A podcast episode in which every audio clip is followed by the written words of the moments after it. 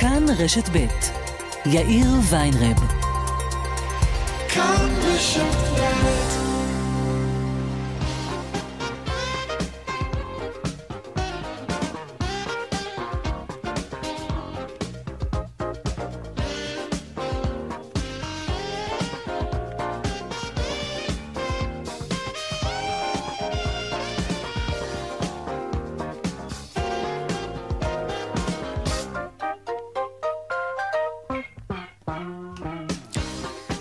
ארבע ועוד חמש דקות כאן צבע הכסף ברשת ב', יום שני, שלום רב לכם, העורך רונן פולק, בהפקה אביגל בסור, טכנאי השידור שלנו היום הוא רמי פליקס.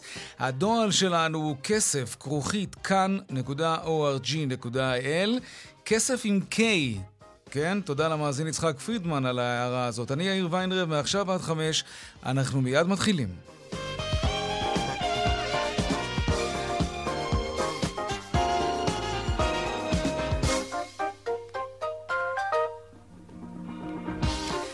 כותרות צבע הכסף ליום שני, אנחנו פותחים ביוקר המחיה. חברת שטראוס הודיעה שהיא תייקר את מוצרי העילית, ובהם הקפה, החטיפים המתוקים והמלוכים, וגם את שמן הזית. שלום דנה ארקצי, כתבתנו לענייני כלכלה. שלום יאיר. נכון, אה, שטראוס אה, מודיעה היום על העלייה, אה, על עדכון מחירים נוסף במוצרים שלה, הפעם במוצרי עילית. אנחנו מדברים על מוצרים כמו קפה נמס, קפה מיובש, קפסולות, חטיפים מתוקים, ספלנדיד, צ'יטוס, טפו צ'יפס ושמן זית יד מרדכי. מדובר בעלייה ממוצעת לטענת שטראוס עילית של אחוז וארבע עשיריות, כאשר המוצר עם העלייה הכי גבוהה מגיע לשישה אחוזים. אפשר לומר ש... שאפשר להגיד, כן. לזה, לקרוא לזה עלייה אה, של 6% במוצרי שטראוס עילית. רק נזכיר אה, ששטראוס הודיע גם על העלאת מוצרי החלב שלה הלא מפוקחים בשיעור ממוצע של 3%, וזה בגלל עליית המחירים המפוקחים על מוצרי החלב. אנחנו גם כן. זוכרים את הוויכוח, בין, את השיחה בין שי באבד למנכ"ל משרד ראש הממשלה, שבה שי באבד האשים את הרפתנים ביוקר המחיה. אה, אה, במחירים הגבוהים אה, של מוצרי חלב, מעניין את מי הוא יאשים הפעם. הפעם, כן. דנה רקצי, תודה רבה. תודה. אנחנו נשתמע שוב עוד מעט.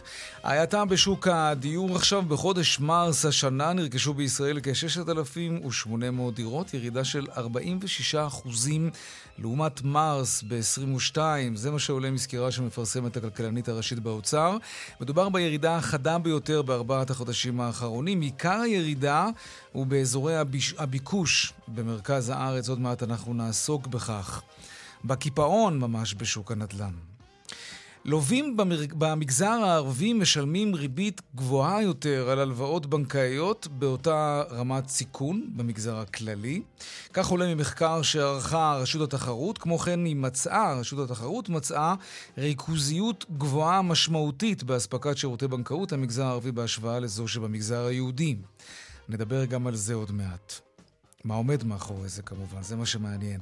ועוד בהמשך על השביתה ברשויות המקומיות במחאה על הצעת אה, חוק קרן הארנונה. מוקדם יותר גם היום היה דיון סוער מאוד בוועדת הכספים של הכנסת שהתכנסה לדון בהסתייגויות שהגישה האופוזיציה על הצעת החוק הזו. במהלך הישיבה הוצאו חבר הכנסת עידן רול מיש עתיד, הוצאו מהישיבה וגם סגן של אחת המועצות המקומיות. הנה כך זה נשמע היום שם. אין, אין, אין, לא יוצא. אתה לא יכול להוציא אותי כי אני מצביע. אין אף אחד ביש עתיד שיכול להצביע במקומי, אתה לא יכול להוציא אתה לא יכול להוציא אותי. אי אפשר, הנה היועצת המשפטית אומרת שאי אפשר להוציא אותו, מה זה הדבר הזה? יקבלו את זה באף. גלעד, על זה גאוותך. יקבלו את זה ריבית בריבית. די. הרב גפני, לאן הבאת את ועדת הכספים? כן, רק נזכיר שקרן הארנונה זה קרן שאמורה להיות מורכבת מעודפי תקציב של הרשויות המקומיות, הרשויות החזקות כמובן, והרשויות החזקות והעשירות לא מוכנות שהכסף הזה יגיע אל אותה קרן ומהקרן הזאת לרשויות החלשות יותר. אנחנו נשוב ונעסוק בזה בהמשך ונסביר כמובן הכל. ודיווחים, דיווח, דיווח משוקי הכספים כרגיל לקראת סוף השעה. אלה הכותרות, כאן צבע הכסף. אנחנו מיד ממשיכים.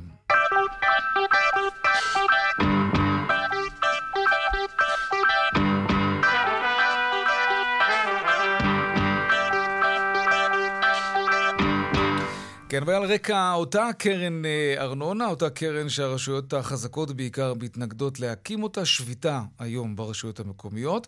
בשעה זו אה, נועדים ראשי הרשויות ודנים בשביתה הזאת, האם להמשיך אותה או להפסיק אותה. שר האוצר בצלאל סמוטריץ' מכל מקום מבקש להוציא צווי מניעה נגד הרשויות המקומיות לגבי ההשבתה הזו. דנה ירקצי, כתבתנו לכלכלה, שלום.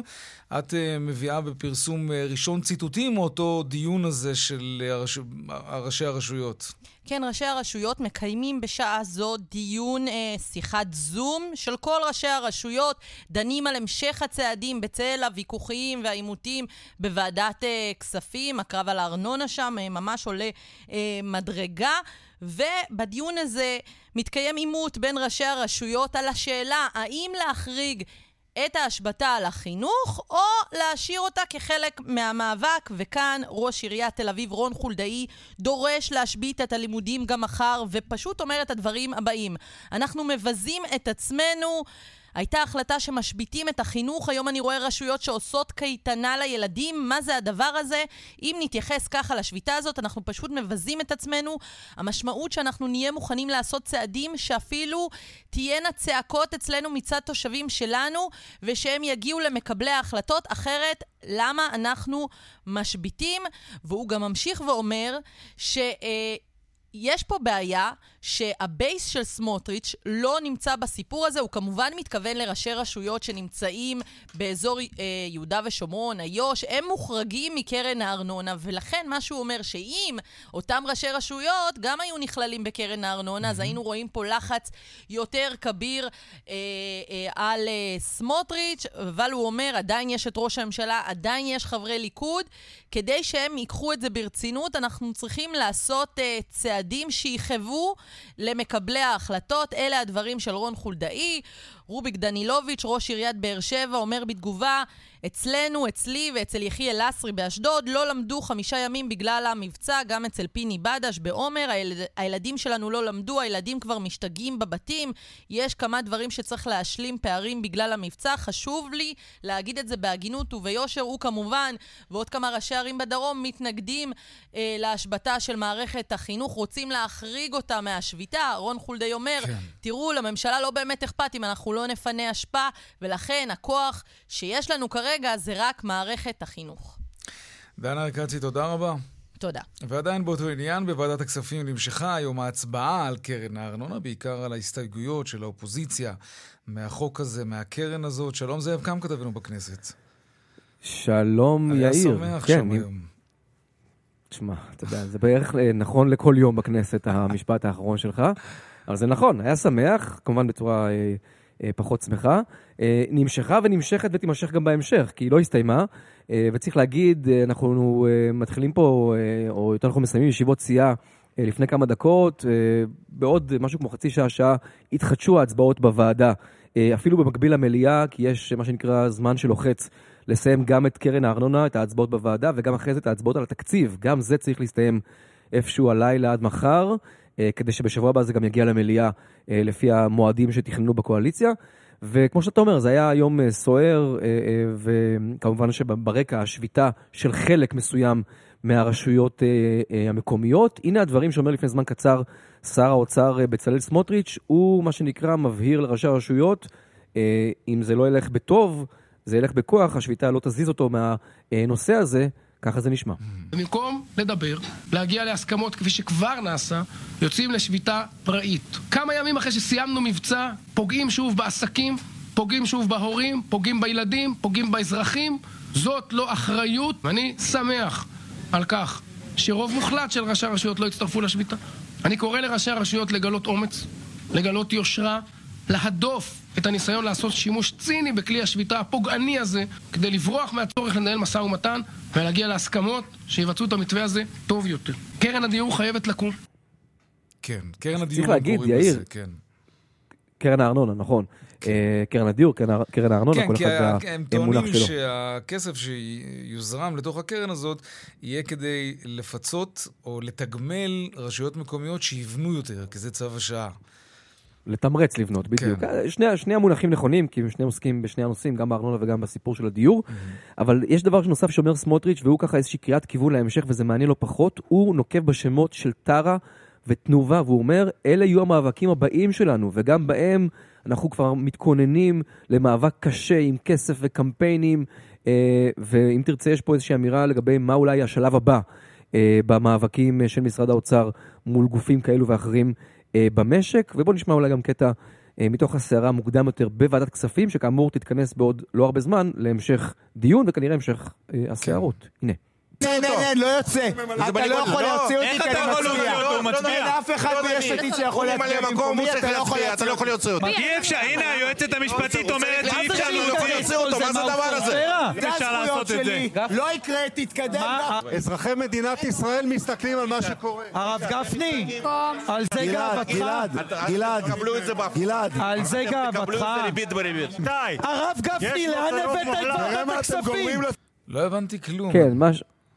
לא הבנת לא יכול להיות שלא הבנת, זה כל כך קוהרנטי, כל כך ברור, איך... כן, כל אחד מדבר בתורו בעיקר. כן. ממש ככה.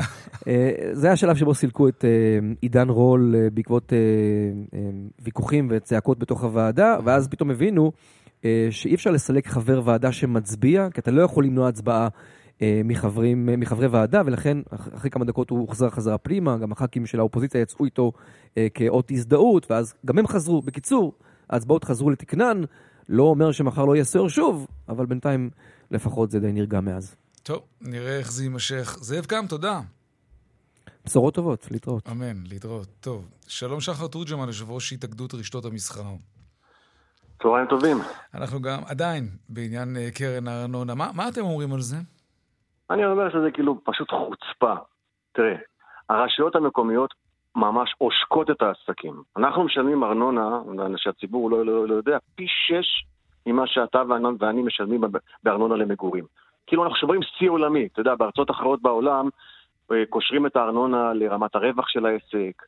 אה, זאת אומרת, אם, הרווח, אם העסק הרוויח יותר, אז הוא ישלם יותר. דיפרנציאלי, כן, פחות. יש בזה היגיון, כן, אבל לא הצלחתי להבין... דרך אגב, עוד, עוד דבר אחד קושרים, רגע, סליחה, עוד כן. דבר קוש- קושרים, קושרים בין ארנונה, במדינות מסוימות, כי מבינים את האנומליה שצריכה לבצר, ואת הלחץ שיכול לגרום לראשי הערים להגדיל את הארנונה העסקית ולא להגדיל את הארנונה למגורים, כי אז הם ישלמו על זה בקלפי, כן. עוש- עושים נוסחאות כאלה שקושרות בין ארנונה עסקית לארנונה למגורים. אצלנו בארץ אין קשר. וכמובן ראשי הערים כל הזמן מעלים את הארנונה העסקית השמיימה, ואז כן. האוצר, האוצר, הגאונים באוצר אומרים בואו נעשה סטארט-אפ. בוא, אה, אם, אם אה, בגלל שהם יודעים שראשי ערים לא רוצים לבנות למגורים כי האזרחים גירעוניים, והם כן רוצים לבנות לעסקים כי אפשר לעשוק את העסקים, בואו ניקח כל עיר שעושקת את העסקים, ומהעושק הזה נבנה קרן. כאילו זה, סטארט-אפ, במקום לדכא את המוטיבציה של ראשי ערים, אה, לגבות ארנונה עסקית ולהגביל אותם, לייצר איזשהו סוג של נוסחה, כדי בסופו של דבר למנוע את יוקר המחיה. הרי כשאני משלם כאי- כעסק ארנונה גבוהה, אני משרשר את זה ישירות לאזרחים. דרך אגב, כמו שאני, כשאני מקבל, מקבל, משלם חשמל גבוה, ומים גבוה, והנמלים לא יעילים, ועוד ועוד ועוד דברים שכולם קשורים בממשלה. בסופו של דבר מבנה העלויות שלי משתנה, ואז אני נאלץ לייקר את המוצר. אותו דבר, גם בארנונה עסקית. מה האוצר אומר? יופי, עכשיו בואו נבנה קרן, ואז מה יגיד לעצמו ראש עיר שהאוצר גזל לו מהקרן שהוא גוזל מאיתנו? הוא יעלה את אוקיי, אני צריך הארנונה. להשלים את הפער, אני אעלה את כן. הארנונה לעסקים וחוזר חלילה. אז אנחנו אז רגע, נסבול... רק כדי להבין, אתה, קצפך יוצא על מי? על האוצר או על ראשי הרשויות שעושקים אותך קצפי כבר יוצא שנים? על, על ראשי, קודם כל שהאזרחים ידעו שראשי הרשויות עושקים אותנו כבר שנים, והם משלמים על זה בקופה אצלנו, כן. וקצפי יוצא גם על האוצר, שמייצר עכשיו מנגנון שרק מחמיר את התופעה, ויאלץ במרכאות את ראשי הערים לעשוק אותנו עוד יותר. אתה יודע, אחד הטיעונים בעד השיטה הזאת הוא שכסף עודף מהרשויות העשירות יוכל לעבור לרשויות החלשות. מעולה, הרשויות החלשות, רגע, הרשויות החלשות כן. אומר- אומרות, אנחנו צריכות את הכסף הזה בין היתר. כדי לפתח מסחר. שזה אינטרס מובהק שלכם הסוחרים. מעולה, הרי אני היית- רוצה חושב חיי מסחר גם במקומות שבהם, אתה יודע, אין כל כך, ואז אותם תושבים הולכים לערים אחרות, לערים גדולות, חזקות אין יותר. בעיה, אם רוצים לתמרץ, אם רוצים לתמרץ מסחר, בנייה למסחר, או אם רוצים שברשויות חלשות, כן. או אם רוצים לתמרץ רשויות לבנות למגורים, אין בעיה. הממשלה הכניסה 25 מיליארד שקל מיסי נדל"ן ב-2022. קחו חלק מהכסף, ותחלקו את זה ות- ות- ותייצרו מנגנון תמריץ, כמו שעשו בשם בממשלה הקודמת, 30 אלף שקל פר בנייה למגורים לכל ראש עיר שבונה דירה אחת למגורים. תבנו, תבנו מה-25 מיליארד אה, שקלים האלה קרן, אל תבנו קרן על הגב שלנו. אל, אל תחלקו 13 מיליארד שקל כספים קואליציוניים ותחלקו ותבנו קרן. אל תבנו קרן על זה שאתם עושקים את העסקים הקטנים, הבינוניים והגדולים בישראל. טוב, העמדה ברורה. תגיד, אם אנחנו כבר מדברים, אתם מרגישים אה, את יוקר המחיה, את ההאטה הכלכלית, אנשים קונים פחות, הפדיונות שלכם קטנים? כן, אנחנו מרגישים שיש אה, ירידה בפדיונות, אפשר להגיד אה, בחודש אפריל בתחום האופנה, פלוס מינוס סדר גודל של ירידה של חמישה עד שישה אחוזים. קשור, יכול להיות לזה שמזג האוויר משפיע, קשור למצב הרוח, קשור ליוקר המחיה, קשור להכנסה הפנויה, זה קשור לסנטימנט הזה של המהפכה המשפטית או הרפורמה המשפטית, לא משנה איך יקראו לה. קשור להרבה דברים, כן, כן, אבל זה מתחיל להיות שמש- יש מה מורגש. שנקרא מצב רוח אה, צרכני, אבל אם ננטרל נכון. אותו רגע ונגיד, אה, בסדר, אבל חוץ מזה, את מרגישים שלאנשים יש פחות כסף? תראה, שכוח אני- אני הקנייה לך- שלהם הוא כבר קטן יותר? אני אגיד לך בכנות, קשה לי מאוד אה, אה, לפרק את זה. אני מעריך... אבל פירקת, אמרת רגע. באופנה יש פחות לא, שנייה, 5-6 שנייה. אחוז. כן, מה עוד? אני קשה לי, אני, אני מייחס את זה בעיקר, כן. אבל זה אינטואיטיבי, למזג האוויר שממש אה, השפיע באופן דרמטי. החורף, אני מדבר מתחילת השנה ועד היום, החורף קודם כל לא הגיע, ואחר כך כשאמור היה להיות קצת אביב ונעים יותר, אז אה, המזג האוויר השתבש לנו לצערנו. כן, אתה חושב עלינו. שזה קשור? אני חושב כי איך שאתה שזה תסתכל על זה, חצי- מזג האוויר פה בישראל הוא תמיד, חוץ לא, לא, לא, לא. מאוגוסט, כל, הוא כל, הוא נוח כמה יחסית.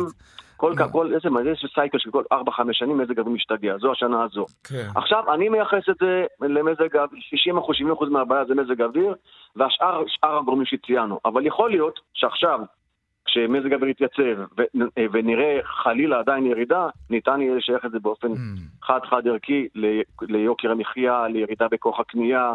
ולדברים אחרים. כרגע אני לא יודע, בכנות, אני לא יודע לה- להצביע על גורם אחד. אוקיי. אבל אתם מרגישים למעט- את זה, כן. כן, זה מורגש כבר. כן. שחר תורג'מן, יושב ראש התאגדות רשתות המסחר, תודה רבה לך. תודה לך. להתראות. טוב, עוד משהו שצולל שוק הנדל"ן אה, ממשיך אה, להיכנס לתוך מזג אוויר ממש ממש קפוא. אה, ירידה של 46% במכירת דירות בחודש מרס לעומת מרס 22. שלום אלי רוזנטל, מנכ"ל ארגון הקבלנים והבונים מחוז תל אביב והמרכ... והמרכז, מה שלומך? בסדר, יאיר, מה שלומך אתה? על הכיפאק, עד כמה אתם הקבלנים בצרות? תגיד, ירידה של 46%, שמע,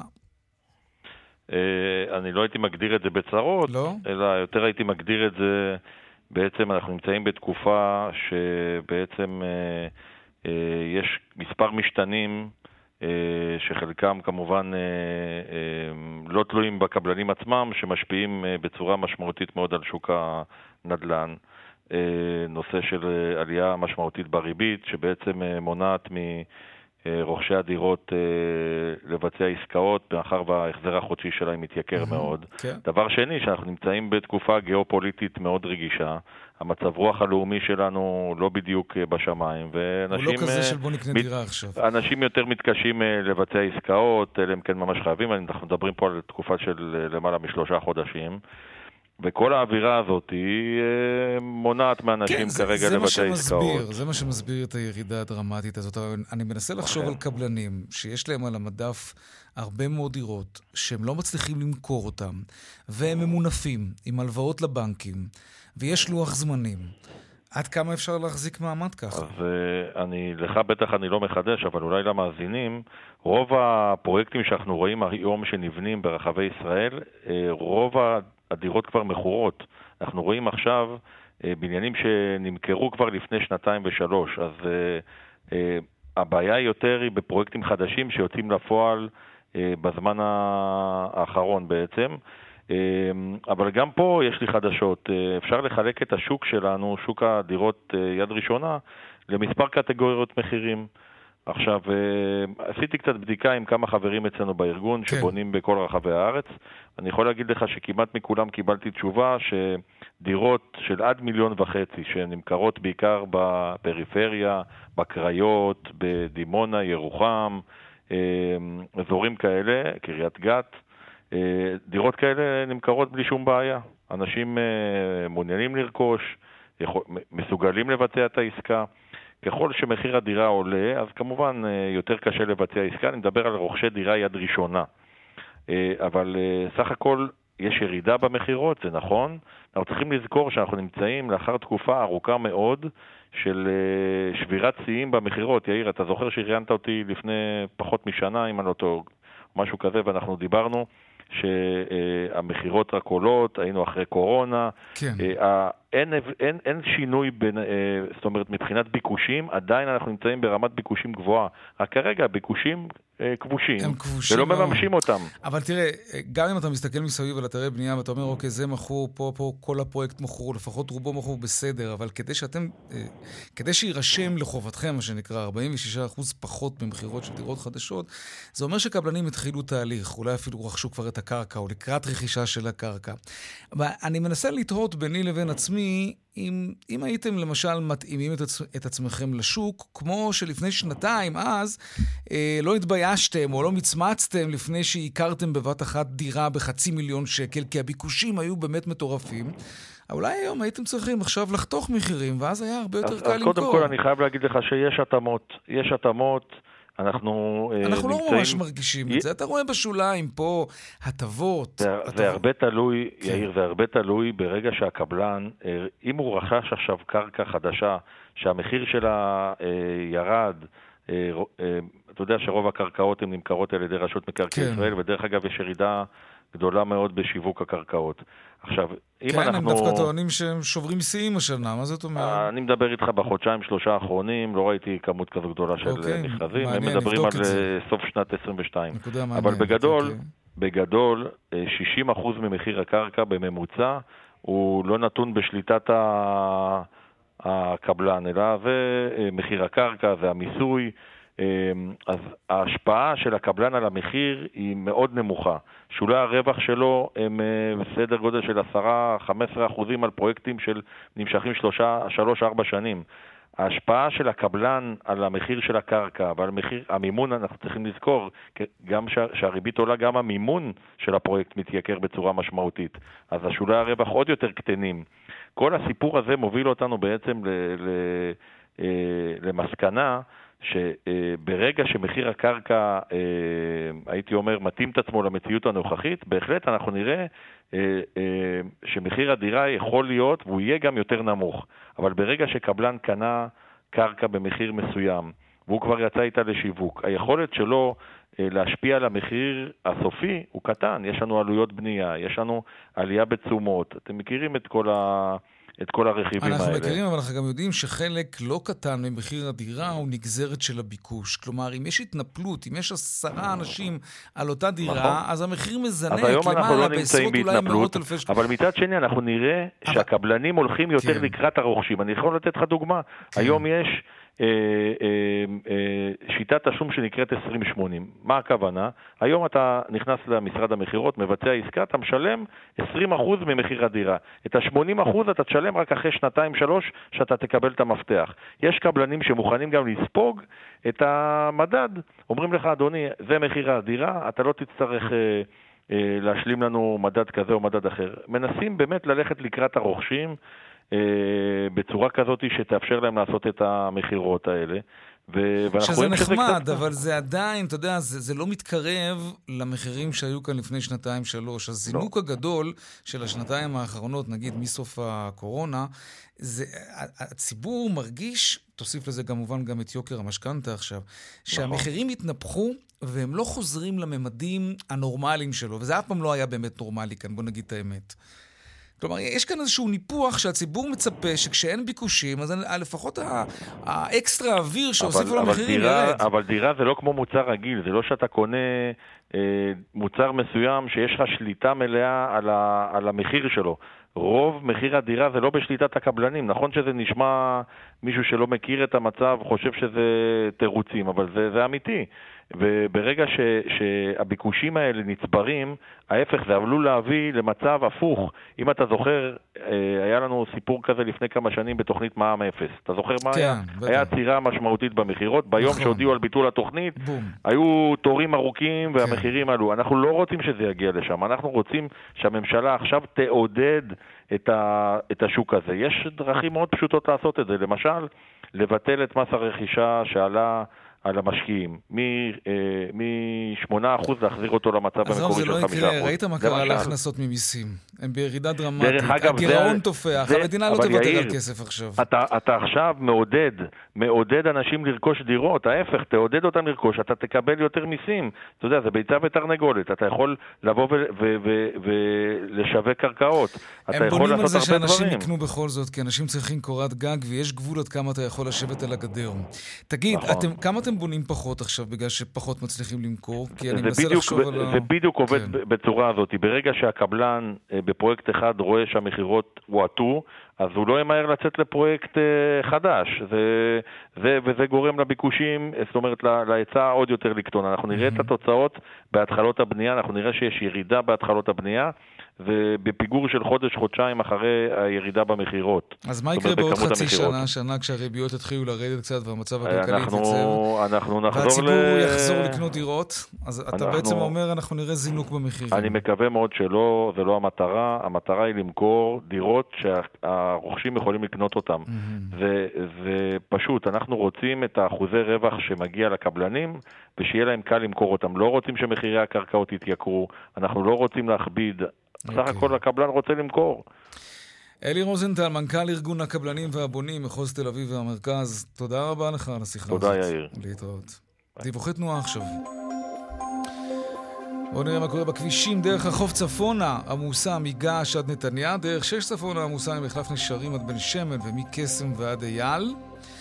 עדכוני תנועה נוספים בכאן מוקד התנועה, כוכבי 9550, זה הטלמסר שלנו, אבל לא רק שם, גם באתר של כאן וביישומון של כאן פרסומות. ומיד אנחנו חוזרים עם הג'וב החדש של ראש הממשלה לשעבר בנט והריביות הגבוהות יותר שערבים משלמים לעומת יהודים בבנקים. כן, מחקר של רשות התחרות והמכוניות הסיניות החשמליות שכובשות את ישראל. מיד חוזרים. כאן צבע הכסף, 4 ועוד 35 דקות. אנחנו רוצים עכשיו לשמוע על הג'וב החדש של ראש הממשלה לשעבר נפתלי, נפתלי בנט. איתי שיקמן, כתבנו שלום. שלום יאיר. ספר לנו. Quantum Source, זו החברה, אה, חברה שעוסקת לפי שמה במחשוב קוונטי, אה, ונפתלי בנט מצטרף לשם כחבר דירקטוריון. ממה שאני מבין, היו מגעים בין הצדדים. אה, זה תקופה, ובנט אה, מחליט אה, להצטרף, להביא מניסיונו. נזכיר לכולם, לא רק ראש ממשלה אה, ושר לשעבר, אלא גם מייסד ומנכ"ל של אה, חברת הייטק, עשה אקזיט גדול, אמנם אז בתחום הסייבר, פה בתחום הקוונטי. נספר שהחברה הזו היא סך הכל סטארט-אפ. כן, אה, יש שיאמרו, השאלה אם זה יגיע תוך שנה, שנתיים, כמו שיש כאלה שאומרים, או תוך עשר או עשרים שנה, שיש גם כאלה שסוברים שזה ייקח את הזמן הזה. אנחנו נמתין ונראה. רק נספר שהסטארט-אפ הקטן הזה אה, כבר גייס 27 מיליון דולר, ואולי זו הסיבה שבנט שמה הוא מחליט מנסה לעשות, להצטרף. אגב, הסטארט-אפ הזה, אנחנו יודעים? החברה הזאת, או אתה רוצה שניכנס לזה? אין בעיה, בהצלחה למאזינים. הם מנסים לממש את המחשבים הקוונטיים אה, בתחום הפוטונים. בסדר? אני, אל, אל, אל, אל, ת- אה, הם מפתחים אה, טכנולוגיה שאמורה לאפשר את המימוש של המחשבים האלה, אה, בעלי מיליוני קיוביטים העמידים בפני שגיאות. בואו נאמר ככה, המחשוב הקוונטי אמור, שיקמן. רגע, לא, לא, לא, רק נאמר בקצרה, המחשוב הקוונטי אמור בסופו של לשנות דבר... את העולם. לא, לשנות אמור לעבוד הרבה העולם. הרבה יותר מהר מכל מערכת מחשוב שקיימת היום בעולם, ולעשות חישובים, חבל על הזמן. כן, זה יהפ- יהפוך את הכל הרבה יותר מהיר ויעיל ומדויק, זה נכון. כן. איתי שיקמן, תודה. תודה. טוב, שימו לב לעניין הזה. מחקר של רשות התחרות מגלה שהערבים בישראל נדרשים לשלם ריביות גבוהות יותר מאשר יהודים, וזה לא הדבר היחיד שהמחקר הזה מגלה. שלום פאטמה סעד אחמד, אה, כלכלנית ברשות התחרות, ומי שעשתה את המחקר הזה. שלום פאטמה. שלום. מה הסיבה לזה שהערבים משלמים ריביות יותר גבוהות? אמ, אז יש בעצם, אה, בוא נגיד ככה, שני אה, ממצאים עיקריים ש, אה, שהמחקר הזה אה, מעלה, ושני הממצאים האלה אנחנו מסתכלים עליהם ביחד כדי באמת להבין את התמונה הסופית. הממצא הראשון זה שאומר שרמת הריכוזיות שהלקוח הערבי רואה היא היא מאוד גבוהה ביחס ל... גם באופן כללי. כלומר, יש לו, נכ- פ- יש לו נכון. פחות תחרות, יש לו פחות יש לו אפשרויות. פחות בנקים שמתחרים עליו. אה, עכשיו אנחנו יודעים שבאופן כללי במערכת הבנקאית היא, אה, בישראל היא מאוד מאוד ריכוזית, נכון. אה, אבל אה, כשאנחנו אה, מסתכלים או עושים השוואה בין לקוח ערבי לבין לקוח יהודי, אנחנו רואים שלקוח ערבי רואה רמת ריכוזיות אה, גבוהה יותר. כי זה, כי וכשאנחנו- זה הסניף, ש... סליחה שאני קוטע אותך, אבל רק כדי להבין כן. ולחדד. זה בגלל שהוא הולך לסניף הקרוב לביתו. איתו, אבל אם נאמר אה, ערבי ישראלי מהצפון, יפתח חשבון סניף בנק, נגיד, אה, בתל אביב, אה, והוא ילך לבקש שם הלוואה, גם אז הוא יידרש לשלם באופן יחסי ריבית גבוהה יותר מאשר לקוח יהודי באותו סניף? אוקיי, okay, אז אני אתן קצת רקע, התשובה כן. היא, אנחנו לא יודעים, okay. אוקיי. ואני אתן קצת רקע אה, מה אנחנו בדקנו. אנחנו בדקנו נתונים ברמת הסניף, כאשר אה, כל הסניפים במגזר הערבי ביקשנו את הנתונים שלהם, ונתונים אה, או אה, סניפים במגזר היהודי, אנחנו ביקשנו מדגם, כאשר בחרנו, המדגם הזה בא ובחר סניפים שהם ברמה אה, סוציו, שנמצאים ביישובים ברמה סוציו-אקונומית, דומה ככל האפשר לרמה סוציו-אקונומית במגזר הערבי. הערבי, כדי שנוכל להשוות תפוח לתפוח. עכשיו, ההחלטה או הזיהוי של הסניף, האם מדובר בסניף ערבי או סניף יהודי, אנחנו עשינו את זה ברמה, אה, אה, ברמת האזור הסטטיסטי, זאת אומרת, זה, זה זיהוי סטטיסטי. אנחנו מסתכלים על אה, סדר גודל של שתי שכונות או שכונה אחת, כן. ואנחנו אומרים, אם הסניף הזה נמצא בתוך שכונה שרוב תושביה הם יהודים, אז מבחינתנו הסניף הזה הוא יהודי, וכן הלאה. עכשיו, אנחנו יוצאים מנקודת ההנחה, וגם את זה, זה ההנחה שבעצם מבוססת על הבדיקה שלנו, אנחנו יודעים שיש הפרדה גבוהה בצריכת שירותי הבנקאות, לקוח ערבי ילך לסניף ערבי, לקוח יהודי ילך לסניף יהודי, ולכן כשאנחנו מסתכלים על, אה, על הסניף הערבי ואנחנו אומרים שהלקוחות שלו רואים ריבית יותר גבוהה, זה ברמה סטטיסטית בממוצע. הלקוח הבודד שבוחר ערבי... כמה יותר גבוהה, אגב? סליחה? כמה יותר גבוהה? כמה יותר גבוה. Mm-hmm. באשראי הצרכני או אשראי למשקי בית, אנחנו נקרא לזה, יש פער של 0.62 נקודות האחוז, ובאשראי לעסקים זרים וקטנים יש פער של 0.42 נקודות האחוז. אוקיי, בסכומים גדולים זה יכול להיות מאוד מאוד משמעותי. אז בעצם, נכון. אם אני ככה מתייחס למה שאת אומרת, זה לא איזושהי, זה, זה לא גזענות או דעות קדומות, יש לזה הסבר כלכלי, נכון, ענייני, אז... ש, שזה פשוט נראה רע, אבל לא מדובר כאן באיזושהי גזענות, הרי כל לקוח בנק של סניף בעיר, יישוב, כפר, שכונה ערבית, יכול לכתת את רגליו וללכת לסניף במרכז הארץ וליהנות מתנאים הרבה יותר טובים וגם מתחרות יותר גדולה בשוק הבנקאות.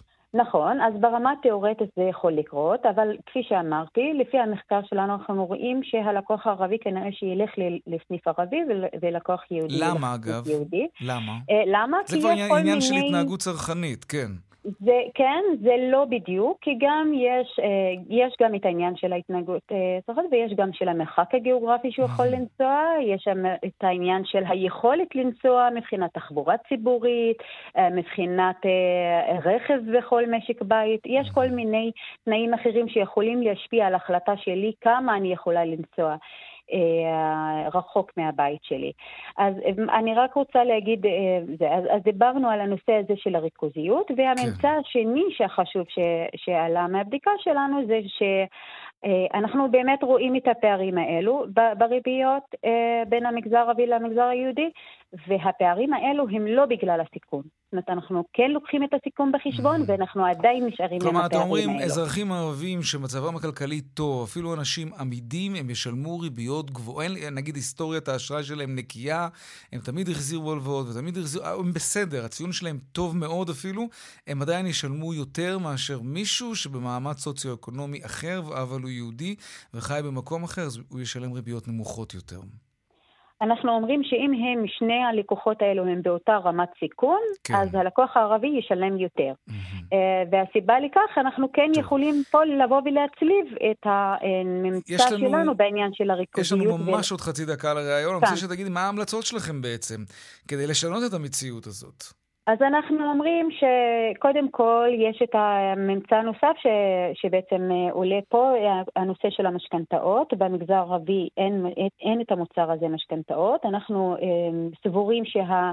אה, היעדר המוצר הזה מוריד את רמת ההכנסות של הבנקים, וזה בעצם מוריד את התמריץ שלהם להיכנס ולהתפתח בתוך המגזר הערבי. ואנחנו מאמינים שככל שתיפתר, ייפתרו כל החסמים בהעמדת המשכנתאות, הדבר הזה יכול לבוא ולהשליך גם על העולם של אשראי לדיור וגם על ואז מוצרים הריביות בנקאיים ירדו. אחרים. כלומר, אם יהיו לבנקים נכון. במגזר הערבי מקורות הכנסה נוספים, כמו למשל משכנתה, אם יוכלו לעשות את זה, אז הם יורידו גם את הריבית לאשראי. נכון, כי תהיה. יותר תחרות. הבנקים יראו כן. יותר פוטנציאל במגזר הזה. פאטמה סעד אחמד, כלכלנית אה, ברשות התחרות, שעומדת גם מאחורי המחקר הזה. תודה רבה לך. תודה רבה לכם. להתראות. ביי ביי. דיווחי תנועה. באיילון צפונה יש עומס ממחלף חולון עד גלילות ודרומה מרוקח עד לגוארדיה. עדכוני תנועה נוספים בכאן מוקד התנועה, כוכבי 9550, ובאתר של כאן וביישומון של כאן, פרסומות מיד חוזרים עם המכוניות הסיניות החשמליות שכובשות את ישראל.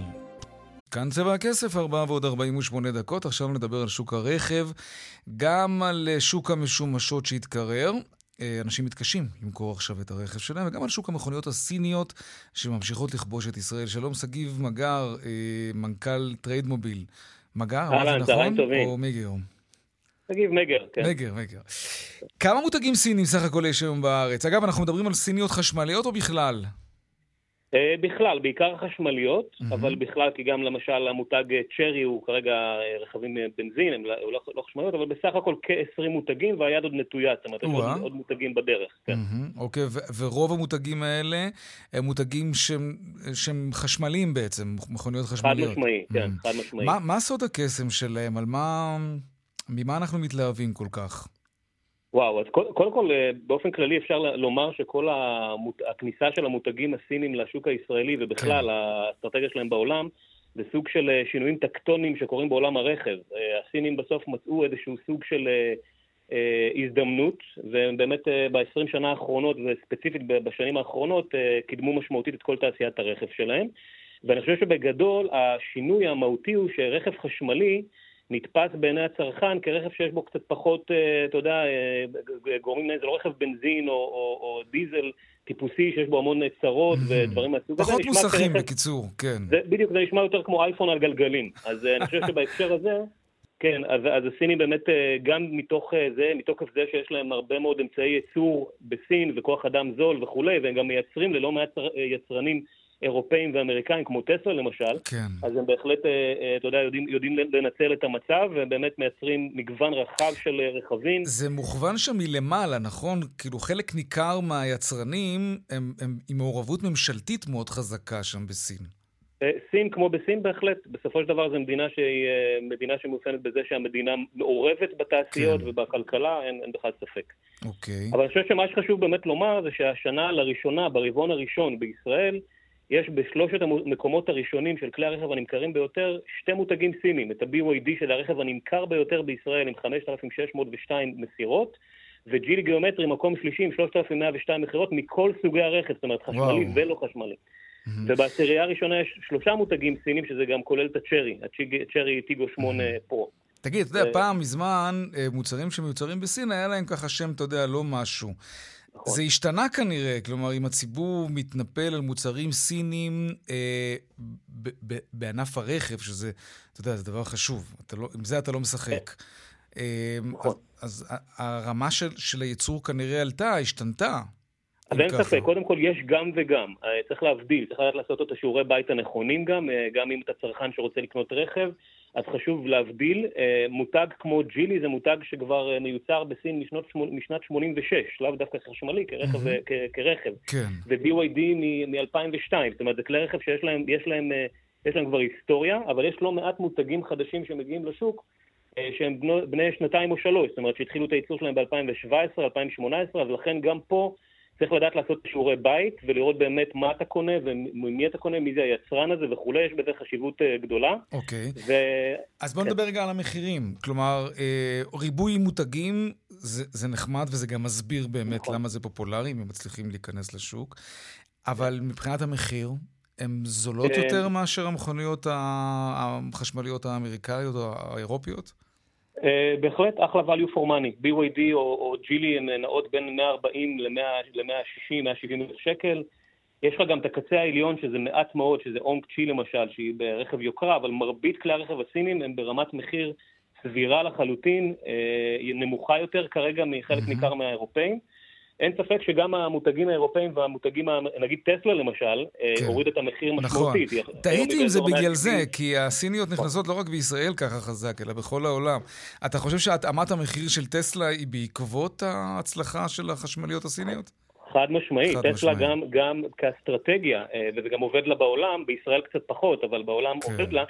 אה, הורדת המחירים היא בהחלט על מנת לתת fight לרכבים הסינים שמתפשטים all over, גם, גם בסין עצמה וגם, אה, וגם מחוצה לה.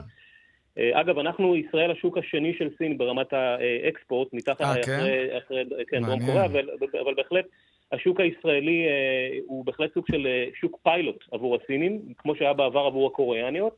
ומפה אפשר, אני מעריך שהם גם יגיעו לאירופה ביתר שאת ב- בתקופה הקרובה, אין בכלל ספק. יש חלק. מהרכבים שהם ברמת איכות גבוהה מאוד ולא מביישת כן. גם את המותגים האירופאים. מעניין. טוב, תשמע, שגיב מגר, אנחנו רצינו לדבר על שוק המשומשות, אבל נגמר לנו הזמן. אני קובע איתך כבר עכשיו, לאחת התוכניות הקרובות שלנו, אנחנו נדבר על אה, שוק המכוניות יד שנייה, שגם הוא עובר איזושהי מהפכה. בין, ה...